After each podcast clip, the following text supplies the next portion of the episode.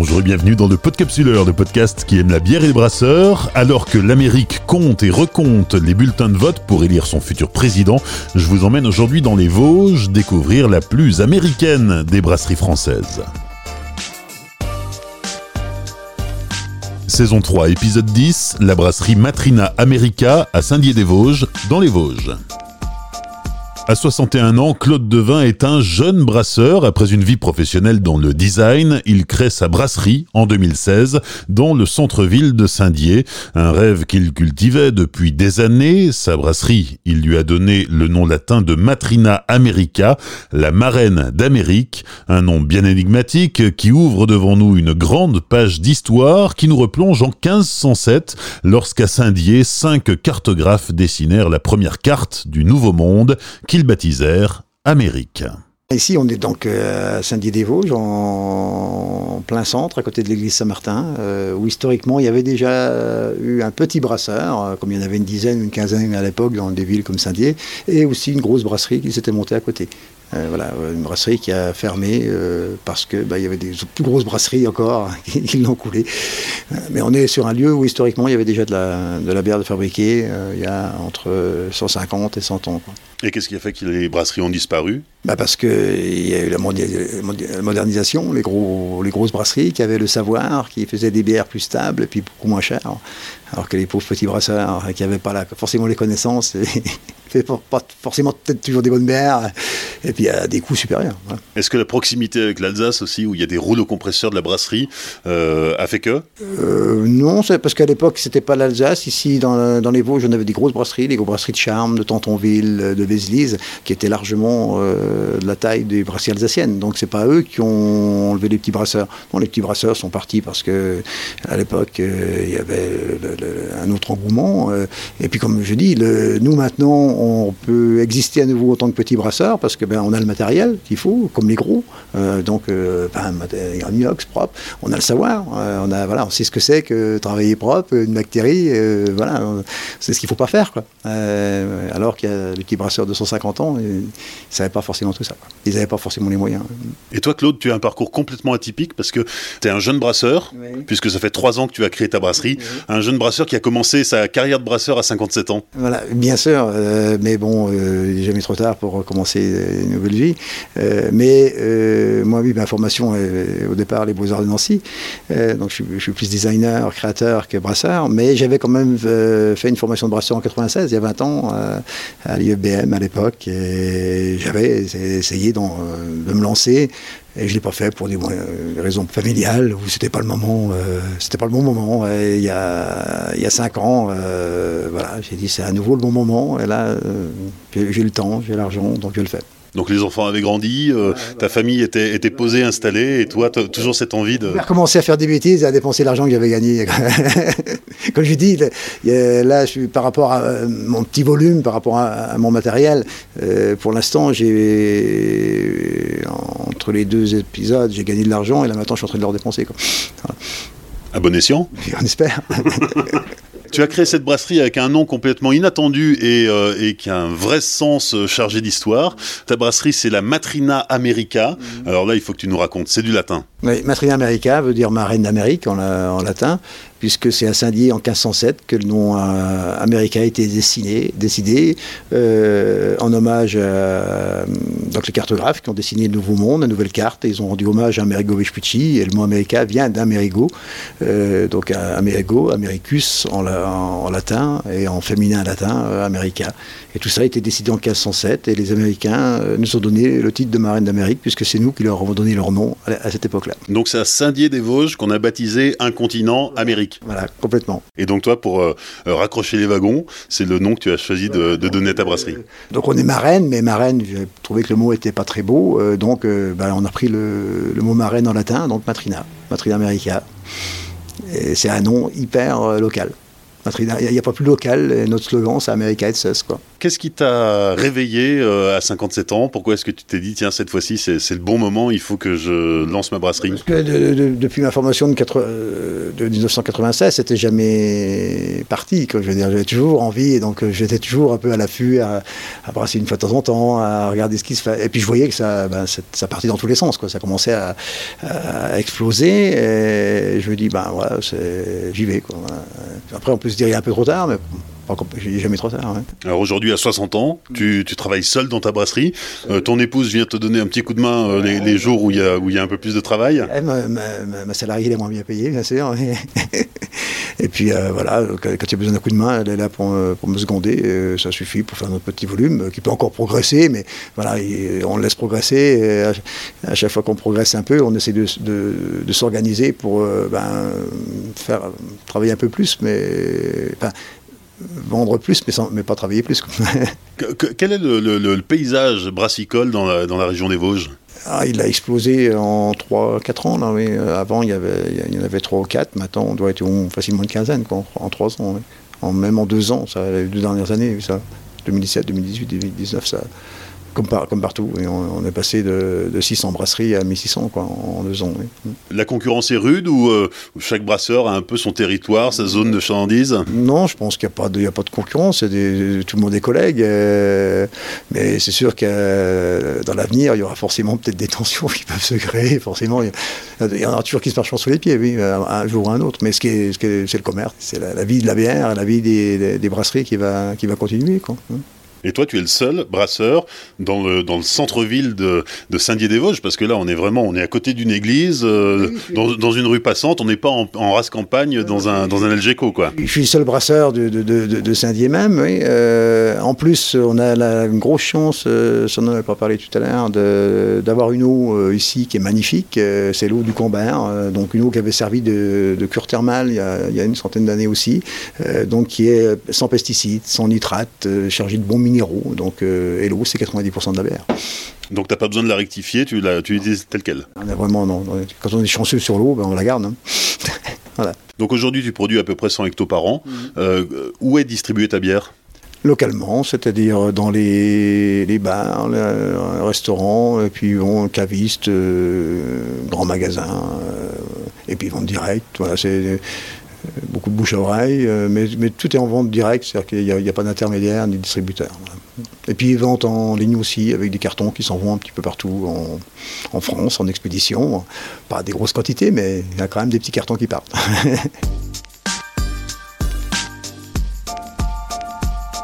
Donc on est dans un lieu qui a quand même une histoire. Hein, euh, les, murs t'appartiennent à peu près depuis toujours, mais euh, ça a été un bar, ça a été une discothèque. Euh. Ah, oui, ça, a été un petit bar, hôtel, restaurant, une partie. Ça a été en 1860, c'était une partie était déjà une brasserie avec un brasseur qui, fonctionnait avec devant. Donc comme à l'époque, la bière était vendue sur place ou dans la rue, au bout de la rue, quoi, je veux dire. Mais voilà, mais il y, a un brasseur qui a, dû exercer pendant une cinquantaine d'années, peut-être, et qui a dû arrêter euh, quand la grosse brasserie s'est montée en face.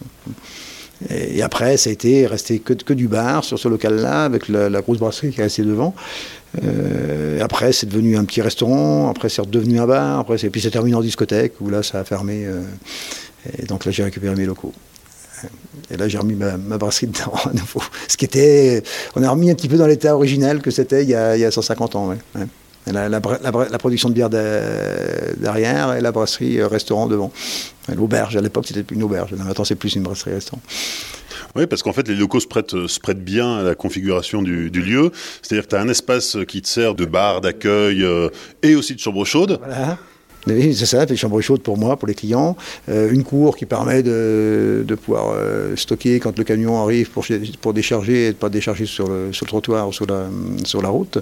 Euh, donc voilà, on a, un peu de place. C'est pas, pas fait pour faire des milliers d'hectolitres, mais c'est largement pour en faire quelques centaines. Quand même. Et alors là, on est dans la, salle de brassage, alors avec, avec tes cuves, avec, avec tes fermenteurs, avec ton embouteilleuse. c'est bien installé. Hein. Pas trop mal installé encore, ça pourrait être pire. Euh, donc euh, à l'étage, on a mis le, concasseur, donc un gros concasseur qui fait quasiment 2 tonnes à l'heure. Donc on, concasse minute.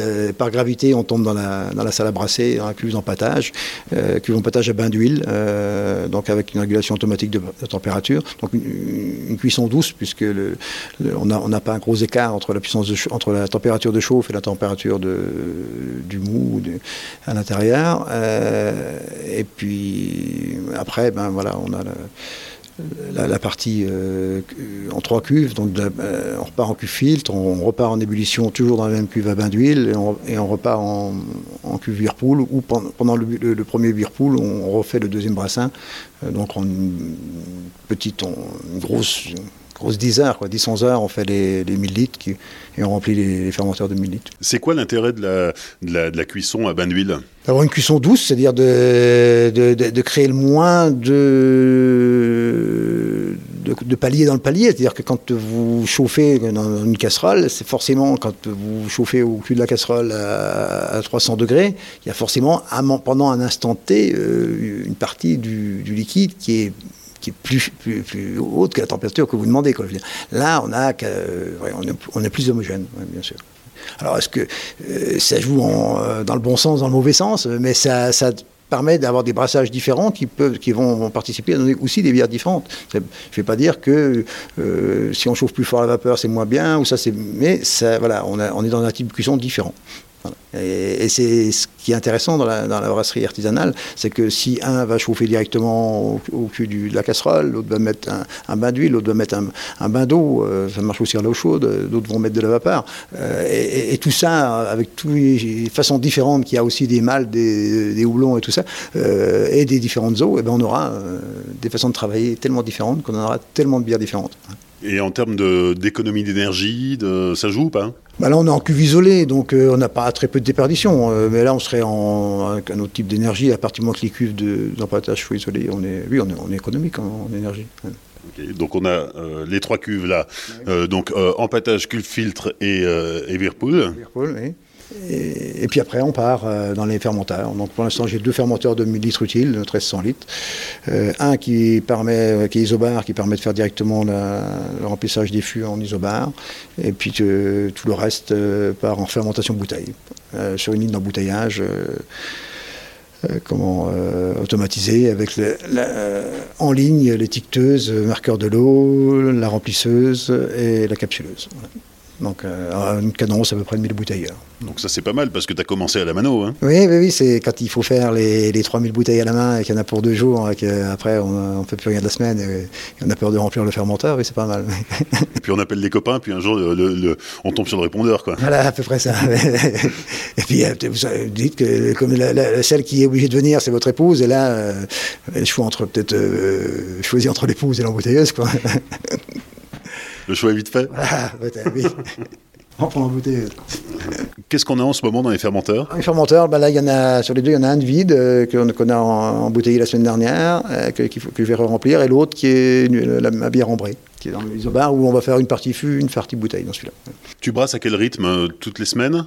Bah, mm, ça dépend. Il y a des fois, je brasse deux fois dans la semaine. Des fois, je, après, je ne brasse plus pendant trois semaines. Des fois, je brasse. Oui, il n'y a pas de rythme.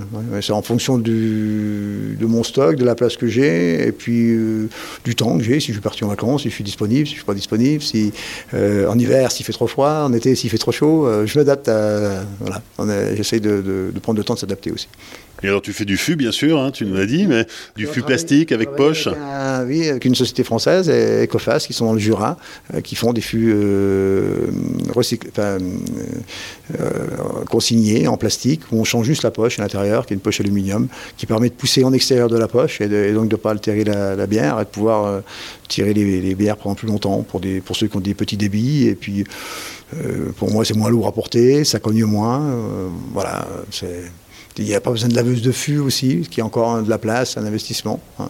Et la durée de vie de la bière est, prolongée parce que sur un, sur un fût inox, on la garde 15 jours. elle est prolongée pas euh, dans le temps de garde, c'est-à-dire que grosso modo, on peut les garder 8 mois ou un an comme dans un fût inox, mais par contre, quand il est en perce, oui, on, prolonge de 15 jours. au lieu de 15 jours dans un fût ou 3 semaines un fût inox, on va pouvoir rester pendant 2 ou 3 mois sans problème. Tes bières sont resucrées, refermentées en bouteille? Oui, on, travaille la fermentation, donc il y a un resucrage, un bon embouteillage. Sur les matières premières que tu utilises, donc euh, l'eau euh, de, Saint-Dié, qui est, particulièrement bonne L'eau de Saint-Dié, et on, je fais un mixte, c'est-à-dire que, ben, comme j'ai raconté tout à l'heure, l'histoire qu'on est marraine d'Amérique, euh, j'ai voulu dès le départ, donc on travaille avec des maltes d'orge français. Par contre, tous les houblons sont exclusivement américains pour avoir le pendant. Et comme c'est plutôt, euh, quand il y a 400 kg d'orge, euh, il y a 2, 3, 4 kg de houblon, c'est un non-sens de les, de les importer. Si on avait fait le contraire, ça, écologiquement, ce ne serait pas terrible. Mais voilà. Mais quelque part, ça permet d'avoir un mix entre voilà, l'Amérique et l'histoire qu'on a de Saint-Dié avec l'Amérique. Donc il y a, a de l'Amérique mélangée avec l'eau du baptême de l'Amérique. Alors du coup, comment tu organises tes journées? Parce que oui, il y a des jours où tu brasses, il y a des jours où tu brasses pas, il y a des jours où tu, fais de la livraison, tu... Très peu de livraison, euh, je fais la livraison locale, donc euh, quand, je, quand je vais livrer, ça prend, ça prend pas trop de temps de transport, parce que je, je livre localement ou sur l'axe Nancy. Euh, et quand je le travail, bah, c'est un peu en fonction de mes capacités. C'est-à-dire que quand je fais un, brassage où j'ai travaillé 11 heures, le lendemain, je vais finir mon nettoyage, mais bon, voilà, c'est, le lendemain va être plus cool, oui. Alors forcément, quand on a une bière qui s'appelle la Marraine d'Amérique, euh, la question légitime, c'est qu'en pensent les Américains? Eh ben pour l'instant, j'en sais pas grand-chose. J'ai eu quelques petits retours, mais c'est un peu mon rêve américain. C'est-à-dire que ça sera la prochaine étape, c'est essayer de leur faire découvrir. Pourquoi pas euh, euh, faire euh, vendre la bière de, Saint-Dié-des-Vosges avec l'eau de Saint-Dié qui, qui est la, ville de leur baptême. Que cette histoire aille là-bas, qu'ils achètent de la bière. Ça peut être. C'est un rêve américain, donc c'est l'Amérique, c'est compliqué. Euh, il n'y a pas que l'Amérique, euh, enfin, il n'y a pas que les States. Hein. Il y, a le Brésil, il y a le, Mexique et le Canada. Donc, euh, je pense que sur le continent américain, il y, a un, réel travail à faire, qui est à, prendre son temps, tranquillement parce que c'est peu connu finalement que euh, le nom du continent américain a été donné ici à Saint-Dié. C'est très connu dans le milieu de la géographie, mais pour un néophyte, non, c'est pas très connu, même localement. C'est une histoire qui est tellement grosse que finalement les gens pensent que c'est une bêtise. Quoi. Euh, et puis euh, c'est une histoire qui était complètement passée à côté, à la trappe, à, cause de Christophe Colomb, puisque dans l'esprit des gens, c'est Christophe Colomb alors que lui, il a toujours arrivé aux Indes et il a, c'est pas lui l'initiateur du Nouveau Monde, c'est Amerigo Vespucci ou, ou d'autres, parce qu'ils étaient beaucoup à y, avoir été, mais bon, celui qu'on a retenu, c'est quand même beaucoup Amerigo Vespucci qui, lui avait, quand même bien pensé. Parce que j'imagine que la ville de Saint-Dié, ou en tout cas les gens ici, essayent de faire connaître cette histoire, et, c'est par la bière que, finalement euh, ça se révèle. Bah, je crois que euh, pour transmettre une, belle histoire, il faut lui trouver un vecteur. Et je pense qu'à l'heure actuelle, la bière, c'est un, un, vecteur magnifique. Quoi. Euh, surtout la bière artisanale, ça permet de voyager loin sans s'appeler, bah, et pas dire de nom, mais voilà, sans être une multinationale. Euh, puisque des fois, des, Américains qui s'intéressent à des petits brasseurs français, des, Français qui s'intéressent à des petits brasseurs américains. Donc toi, tu as cette ambition de faire connaître cette histoire à travers ta bière Voilà, c'est une ambition qui prendra du temps, qui, qui, demandera, qui va demander plein de travail, pas forcément le très lucratif, euh, mais qui peut avoir une belle finalité, pourquoi pas. ça reste un rêve.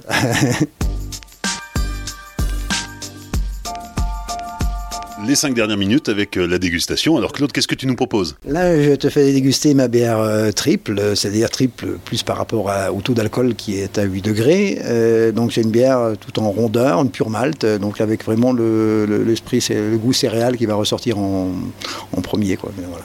Hein, une, bière très maltée chacun trouve les arômes. Moi, j'aime pas trop parler des arômes qu'on lui trouve parce que chacun trouve des arômes complètement différents. mais on ressent beaucoup la céréale quand même en, priorité. Euh, et puis un petit peu, toujours c'est ma marque de fabrique, des, des, houblons américains qui reviennent amener. Il y a une belle tenue de mousse. Voilà, une, bonne mousse, oui. Et puis surtout, bah, on a une bière qui, reste en goût très équilibré, c'est-à-dire que quand on voilà, vous allez la, boire, euh, on ne sent pas du tout le goût d'alcool, euh, c'est pas l'alcool qui ressort.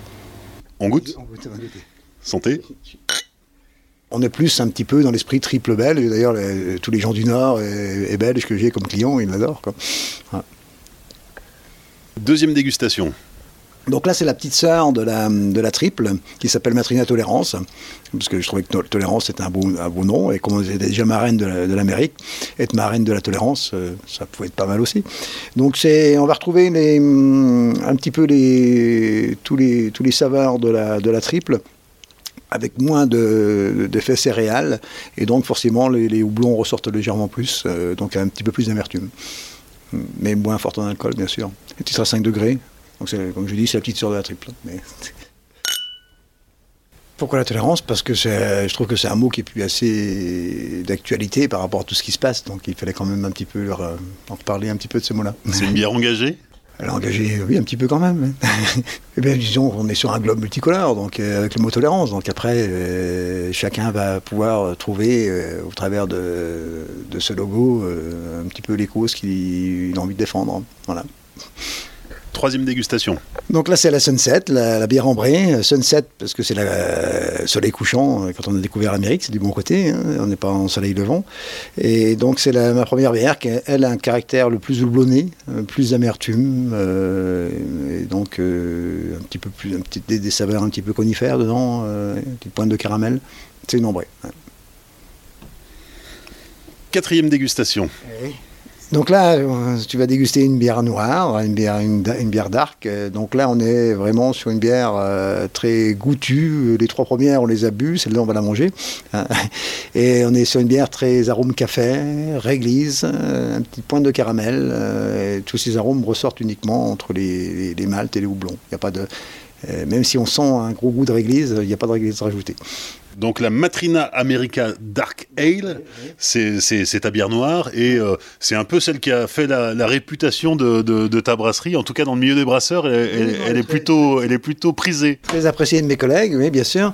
Et puis surtout, c'est une bonne base pour faire une euh, avec une bonne idée pour faire une bonne bière de Noël. C'est-à-dire plutôt que d'acheter des bières de Noël toutes faites, prenez une bière comme ça et puis mettez-y dedans une toute petite goutte de liqueur de pain d'épices hein, pour envoyer les arômes de Noël. Et voilà, ça y est, vous avez une bière de Noël euh, excellente. Tout comme faire une Desperados avec une bonne triple et puis un peu de tequila.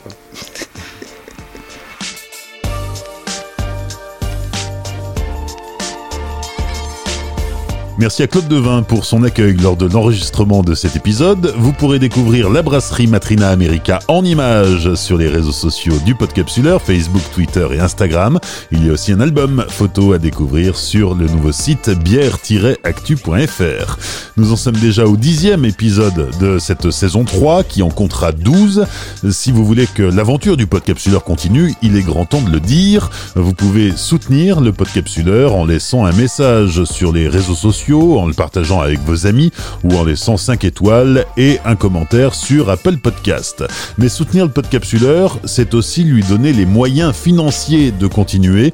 Chaque mois, vous êtes plus de 2000 à l'écouter. Si chacun donnait ne serait-ce qu'un euro par mois, ce serait déjà un énorme coup de pouce. Pour cela, rendez-vous sur la page Tipeee dont vous trouverez le lien dans la description.